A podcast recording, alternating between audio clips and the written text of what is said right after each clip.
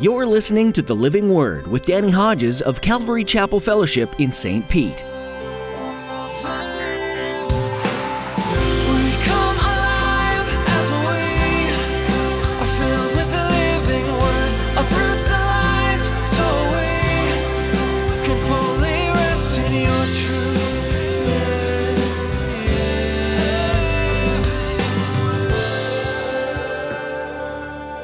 This applies not just to believers, this applies to unbelievers, whether they realize it or not.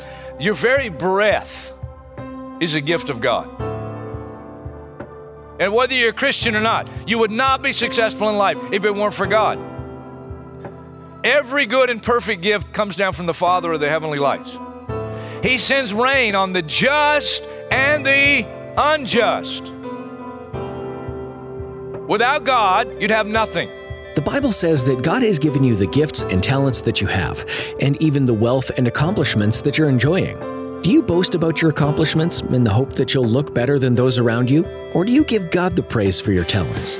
One thing that you'll learn in the message today from Pastor Danny is that God doesn't care about how successful you are. He only cares about you, and He wants to have a relationship with you.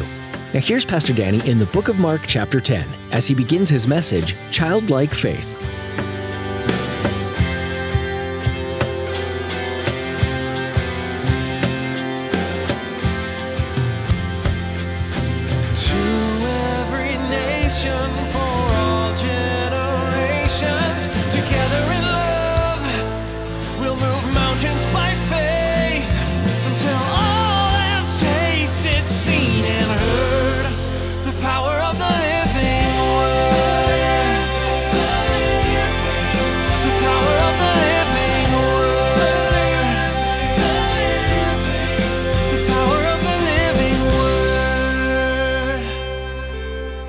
Mark chapter 10, verse 13 people were bringing little children to Jesus to have him touch them, but the disciples rebuked them. That's interesting. Obviously, rebuking the parents who were bringing the children.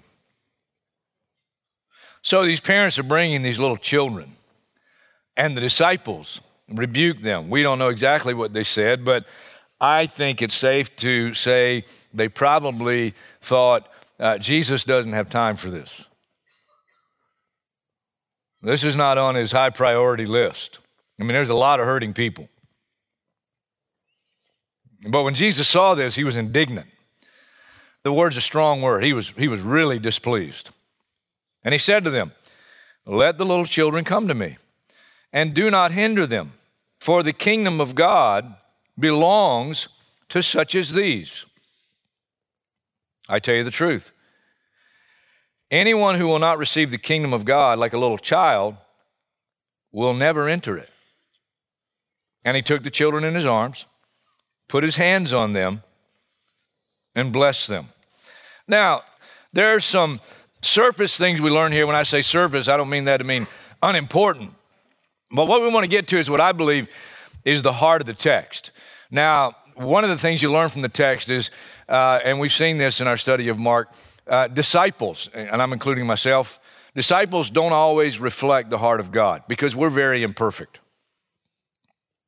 And we need to grow, we need to learn. And these disciples are not reflecting the heart of God, uh, not reflecting Jesus' heart uh, by rebuking these parents for bringing the kids. It was a common thing to want a, a well known rabbi like Jesus to simply put his hands on the kids and pray for them or, or bless them, and that's still common today in the church world. And there's a place for that. There really is significance to laying your hands on a child and saying, God, would you bless this child? That's not just words. You really know Christ. We're New Testament priests. And so you don't want to miss that, the significance uh, in the lesson of the importance of blessing children in Jesus' name. And of course, parents bringing children to Jesus. Uh, one of the first things you want to do with your kids is bring them to Jesus. But let me tell you the best way to bring your kid to Jesus you come to Jesus first. And if you come to Jesus first, you can take Jesus to your children. You don't even have to bring your child uh, to me or a formal pastor. Nothing wrong with doing that. If you know Jesus, you bless those children. You lay hands on those children. Oh God, would you bless this child? And of course, we learn that children are, are a priority to Jesus. They're a priority. He loves children. If you look at our children's ministry here, we've placed a high priority on children. We spent money, quite a bit of money, with the artwork and, the, and, and things, and I love it. I love it. It's my favorite area to walk through the church is the children's ministry. And hopefully you walk through there and go, We care about children. Why? Because Jesus cares about children. And one of the other things you learn from this little text, and I hope you see this, I certainly see it, to think that God doesn't have time for you. That somehow there's favoritism in the heart of God. That some people are a priority, but some are not. That's just not the heart of God. God always has time for you. No matter who you are, doesn't matter your social status, doesn't matter your IQ, doesn't even matter the depth of your sin. You come to the Lord and He will, He will give you His time. So a lot of things we can learn from the text, but but those to me are are lessons you can get from the text, but not the main lesson from the text. And why do I believe that? Because Jesus takes the opportunity of the failure of the disciples, he corrects them because he's indignant about their attitude. It's not his attitude. Let the little children come to me. And so he takes them in his arms, he blesses them. One translation and one record in the gospel says he prayed for them. But Jesus now says, in light of the what's going on here, he says, Let the little children come to me and do not hinder them, for the kingdom of God belongs to such as these. And here's the main message I believe in the text I tell you the truth. Anyone who will not receive the kingdom of God like a little child will never enter it. Now, I couldn't help but get off and think about the kingdom of God, but the, the, the main point of the passage to me is not the kingdom, as much as I want to talk about the kingdom, because I, I so long for the kingdom of God to come, and I, I know if you know Jesus, you do too. May your kingdom come. May your will be done on earth as it's done in heaven. I pray that pretty much every day. And one day that prayer is going to be answered. Because Jesus is coming. But right now, the kingdom of God on earth, it's here in us. But there really is a kingdom. And we've been through that weeks ago in our study of Mark. I think I did several messages on the kingdom. And it's a real place with a real king. Jesus is a real king. He's King of kings and Lord of lords. And he rules and reigns in heaven. And there's a real city, there's a capital, Jerusalem, the heavenly Jerusalem of the kingdom. After Jesus resurrected from the dead, he spent 40 days appearing occasionally to his disciples and he spoke about the kingdom of God. Most important decision you can make in life is in regard to the kingdom of God. Because if you're not a part of the kingdom of God, you're a part of the kingdom of darkness, whether you realize it or not. There are only two kingdoms, ultimately the kingdom of light and the kingdom of darkness. The kingdom where Jesus rules and the kingdom where Satan rules. And anyone who will not receive the kingdom of God, like a little child, will never enter it. What great insight. What great truth. He says, I tell you the truth. I tell you the truth. Now, there are a lot of characteristics we could talk about, but I'm going to, I felt led to bring it down to three. Three characteristics of little children that are synonymous with characteristics of children of the kingdom of God who enter the kingdom of God. The word For children here, it's used several places. It's used when the Magi came to worship Jesus, and he's not the babe in the manger by the time they get there. He's in a house. We don't know how old he was. Some scholars believe he's two years old by then, but he's a small child. It's also used of Jairus' daughter, the synagogue ruler who Jesus raised from the dead. And we know she was 12 years old. So it could be an infant, could be a little toddler, uh, it could be a 12 year old. And it's used of all those. But all those still tell us that it's a child that is dependent, completely dependent. And that's the first characteristic, I believe. Now, some, I, I went online and I, I read one whole message, pretty much the whole thing, by one preacher. And he talked about and went on and on about one characteristic of children being innocence. Now, I'm, don't send me an email. Let's not argue and debate over this. It's not worth debating. But I don't buy into the innocent thing. And I wonder if the guy that wrote such a long dissertation and message on the innocence of children ever really had kids. Because I'm telling you, children are not innocent. They are not innocent. Me, mine, you know, they're so selfish. Innocent, really? They're sinners. So, if you want to expound on the innocence of children, do that on your own. I'm not going to do it today. I'm starting with this one absolute, complete dependence. And the second characteristic I suggest to you is just simple trust. I mean, kids will believe anything. Hey, I got a lion at the house. You want to come see him? Really? You have a lion? They'll, believe you. Hey, I used to play drums for Bon Jovi. Really? Who's Bon Jovi? Mean, kids, they just trust you. Okay, okay, jump, jump, I'll catch you. They just, they just are so trusting. They'll believe you. And the third characteristic I want to suggest, of all that we could talk about, children have a sense of wonder about life. We were in Colorado last week, Wendy and I. Place we were staying, and we stayed there many times. We have a, it's a timeshare exchange, so we go there pretty inexpensively. And uh, we're, we're getting in the elevator one day, and a whole family gets in the elevator with us. And there's ages, different ages of the kids, but I think they had three, four kids, I think, in the elevator, crowded elevator at the time. And one of the kids, I, am guessing he was uh, three or four.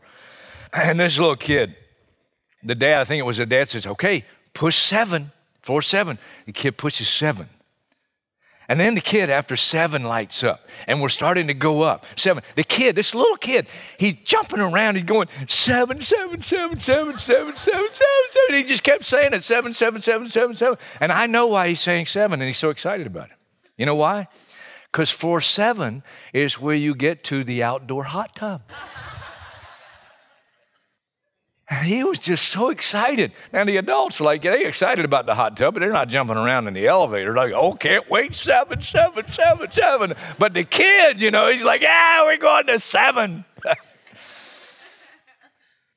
hot tub outside. And you look out over the ski slope. Makes me want to go back. so, those are three I suggest to you complete dependence, simple trust, and a wonder and an excitement.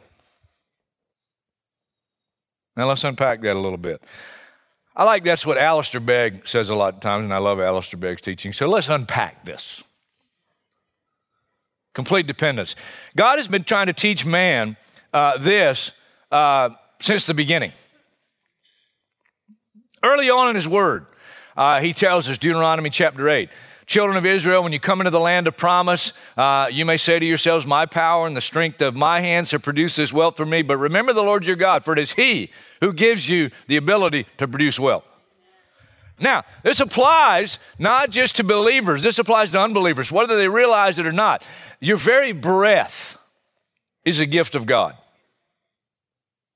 And whether you're a Christian or not, you would not be successful in life if it weren't for God.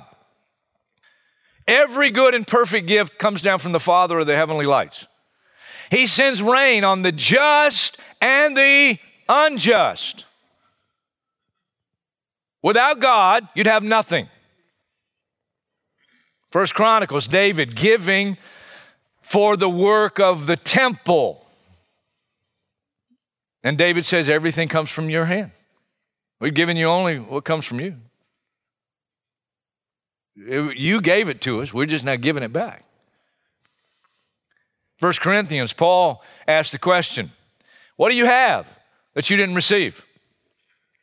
And if you did receive it, why do you boast as though you did not? That's why Christians, especially, ought to be very careful. When you score the winning touchdown, you give glory to God. Don't you get into this who's the man kind of thing. You be careful. And we've all been there. God gave us that ability. And in regard to the kingdom, well known verses in the church, but why do we sometimes not go to the well known verses? Say it with me. Ready? For it is by grace you have been saved through faith. This not from yourselves, it is the gift of God, not by works so that no one can boast. Through faith. Romans 3:23 For all have sinned and fall short of the glory of God and are justified freely by his grace through the redemption that came by Christ Jesus. The only way anybody is going to ever enter the kingdom of God is to come realizing there is nothing I have to offer. I am absolutely, completely dependent on God and His grace and His mercy and what Jesus did, not anything I've done. Complete dependence. And then Simple trust. Now, this becomes a stumbling block to a lot of people. Simple trust. Let's call it childlike faith. For God so loved the world that he gave his one and only Son, that whosoever goes to church and gets their act together and starts to look and act like a Christian, whoever believes in him should not perish but have everlasting life. That's the kingdom. Ephesians. You say, wait a minute, you just used this one. Yeah, but the emphasis just now is different. Not by works just now, but now, for it is by grace you've been saved through faith. Through faith. This is not from yourselves, this is the gift of God. What's my job? Believe. And this is a, this is a challenge for some people. Wait a minute, that's, all, that's it? Believe? Just trust. Now, it's another whole message. That, that's not the point of the message today. Another whole message that those who truly enter by faith, there will be evidence that they're a child of God. That's a message for another time. But the evidence has nothing to do with the entrance or the maintenance. You're not saved by grace through faith and maintained by how well you do. Can anybody say hallelujah for that? I mean, come on. Not an excuse to sin, but I'm not maintained by how well I do. By grace through faith. You look at some of them that the Bible confirms are already in heaven, you wonder how in the world they get there. You look at Samson, I've taught on Samson many times.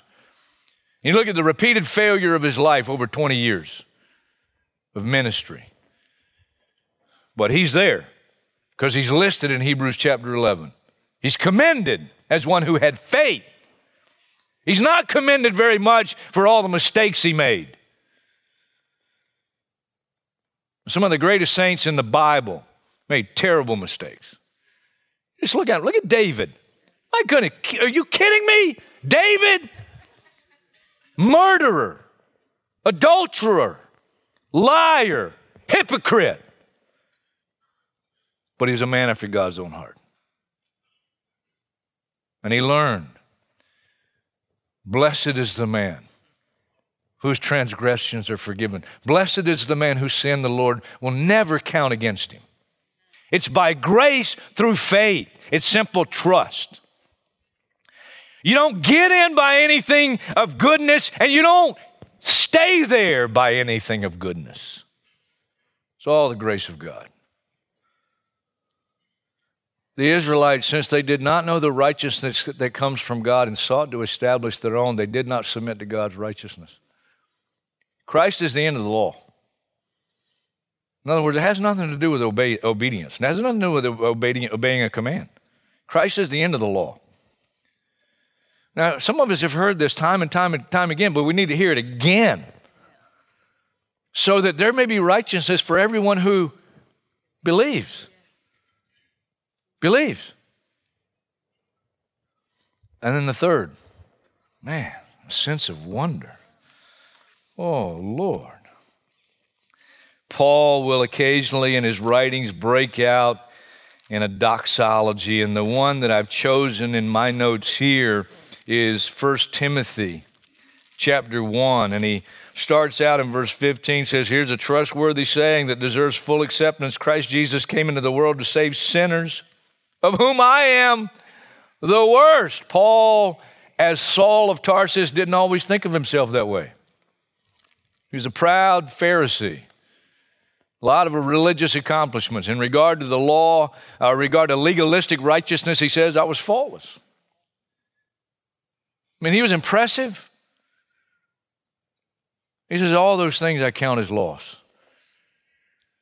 Not having a righteousness now of my own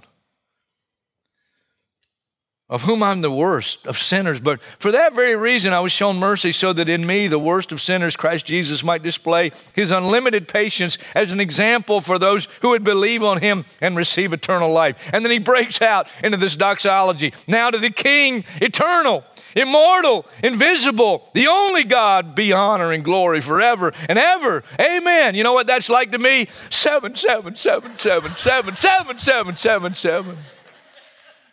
And he just breaks out in this doxology to the Lord, a sense of wonder at the grace and mercy of God. I'm not excited about a contingency in the church where there's a real emphasis on intellectual advancement. And don't misunderstand me. Thank God for the men and women in the church that have great intellect. But sometimes Sometimes when you start to learn a lot, you think you, you know a lot. We better remember something. No matter how much you know, you know nothing. Just ask Job. Don't ever get to the point where you're impressed by your intellect and your knowledge of theological issues. That's why I don't read a lot of heavy theological books. Some people think I don't read them because I don't understand them. I understand them. Like, to me, I don't, I don't have time. Life is too short.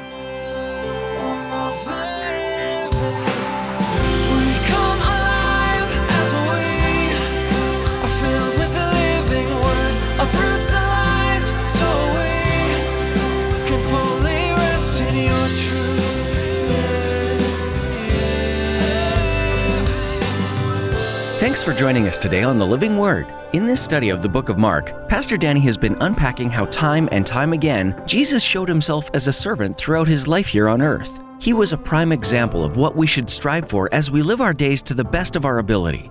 Most times, serving comes at a cost or a sacrifice for those you're serving, but it's worth it in the end. Jesus exemplified this with his sacrifice on the cross, serving us in the most ultimate life altering way. We trust that this gives you hope, perseverance, and an ambition to serve those around you in a way that reflects Jesus to others. If you want to hear this teaching in the book of Mark again, you'll find it by visiting our website, ccfstpete.church. Just look under the Resources tab and click on Teachings. You can also connect with us through social media. Look for links to Facebook, Instagram, or subscribe to our YouTube channel. That way, you'll be notified as soon as we upload new videos. We also invite you to join our Bible reading program. Also, under the Resources tab at ccfstpete.church. If you're looking for a church, we'd be happy to meet you at Calvary Chapel Fellowship. All the information you need is at ccfstpete.church, along with links to join us through the live stream. That's all the time we have for today. Thanks for tuning in and learning more on the Living Word.